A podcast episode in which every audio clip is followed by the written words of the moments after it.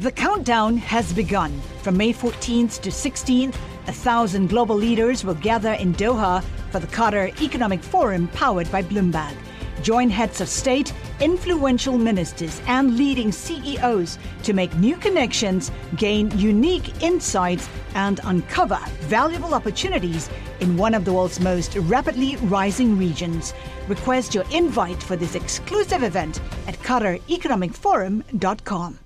You're probably used to going to the airport and having border agents go through your handbags and suitcases, perhaps even patting you down. But what about asking for your cell phone or laptop?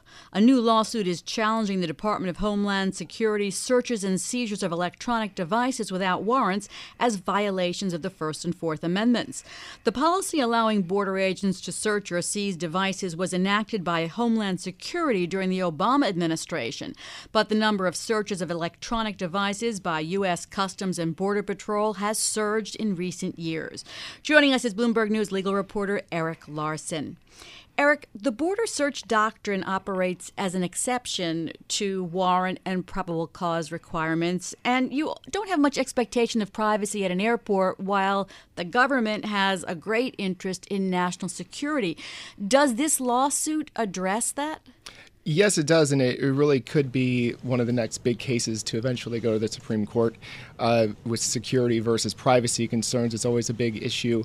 Uh, and th- the reason that this exception to the Fourth Amendment at the borders is so interesting here is because we have so much personal information on our phones now. You know, it's okay to look through luggage, through people's purses and bags, and maybe even to open a laptop to make sure it is a laptop.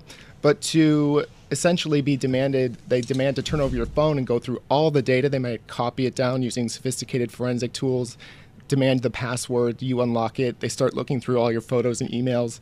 And that's what they do. It, it doesn't affect very many people, but it could happen to anyone. Eric, tell us about the, the allegations in this lawsuit. Uh, give us a flavor of what people are saying happens to them at the border. Well, uh, one gentleman uh, whose story stood out, one of the plaintiffs, uh, said that he was coming back over the border from Canada after uh, doing a social event in Toronto. And they physically restrained him and pulled his phone out of his pocket after he refused to turn it over. He said that he had just had it examined at the border three days before. He sort of just felt like he was being harassed. Um, and, you know, they, they, they did that. They demanded it. They looked through his phone, and they didn't find anything. Um, but obviously it left this gentleman shaken. Uh, and a lot of other people reported the same uh, same type of thing, not with the violence, but being coerced into handing over their passwords. Uh, being forced to wait while agents look through all their private information. Um, there is no nothing in the lawsuit about um, any sort of racial profiling or discrimination, but the A C L U, the rights group uh, that filed the lawsuit on behalf of these people, uh, they did say in their press release, they pointed out that the plaintiffs are mostly Muslim or people of color, uh, which is an interesting element, but isn't actually tied to any specific claim. Eric, according to policy, the government can't compel travelers to unlock their phones or their computers, but the plaintiffs are claiming they were intimidated into it. Well, yes, because if they don't uh, open it up, they can seize it, and they can say, fine, you can go on your way, but you're leaving your laptop and your phone here. It could be weeks, months, or even longer before they ever get those devices back. And you know how people are so tied to their devices now. And uh, they might just hope, you know what, fine, here you go, have a look, uh, and hope that they just don't find anything embarrassing or send it around to their friends. They have no idea what they're doing with this information because the A C L U mentions that they have asked uh, to find out what exactly they are doing with uh, the information that they seize, and they don't they don't say and they don't know. So the people just gamble, they hand it over, they say fine, they cooperate, they want to be on their way, they're in a hurry, they want to get home.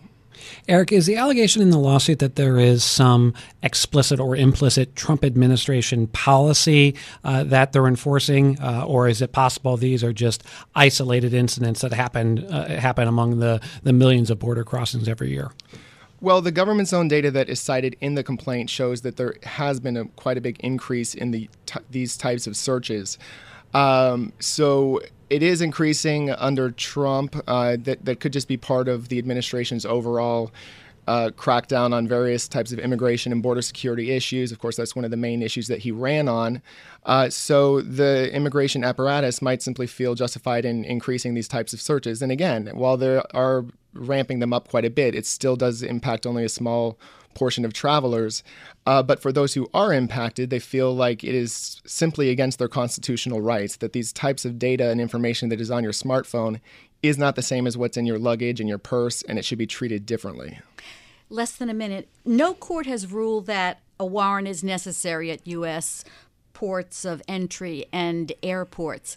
So this would be new law. It would be. I mean, the, the Ninth Circuit out in San Francisco did rule, I believe in two thousand thirteen, that uh, that agents needed a reasonable suspicion in order to carry out a detailed forensic search of a phone. But again, that hasn't doesn't apply nationwide. Uh, and actually, the A C L U mentions that they're not even sure that that's being applied in the Ninth Circuit. So, uh, yes, it, it, if if this were to go to the Supreme Court, it would completely change Uh, how our phones and our personal items are dealt with at the airports. I remember uh, Judge Kaczynski during the oral arguments and that questioning how long the lines would be if they started seizing everyone's cell phones. Thank you so much, as always. That's Bloomberg News legal reporter Eric Larson. Collaborate for a greener future at the Bloomberg Green Festival, a groundbreaking celebration of the thinkers, doers, and innovators leading the way. From design and culture to technology, science, and entertainment. Hear from inspirational speakers and immerse yourself in climate solutions, July tenth through thirteenth in Seattle. Title sponsor, Amazon. Official airline, Alaska Airlines. Get twenty percent off using promo code radio twenty at bloomberg live dot com slash green festival.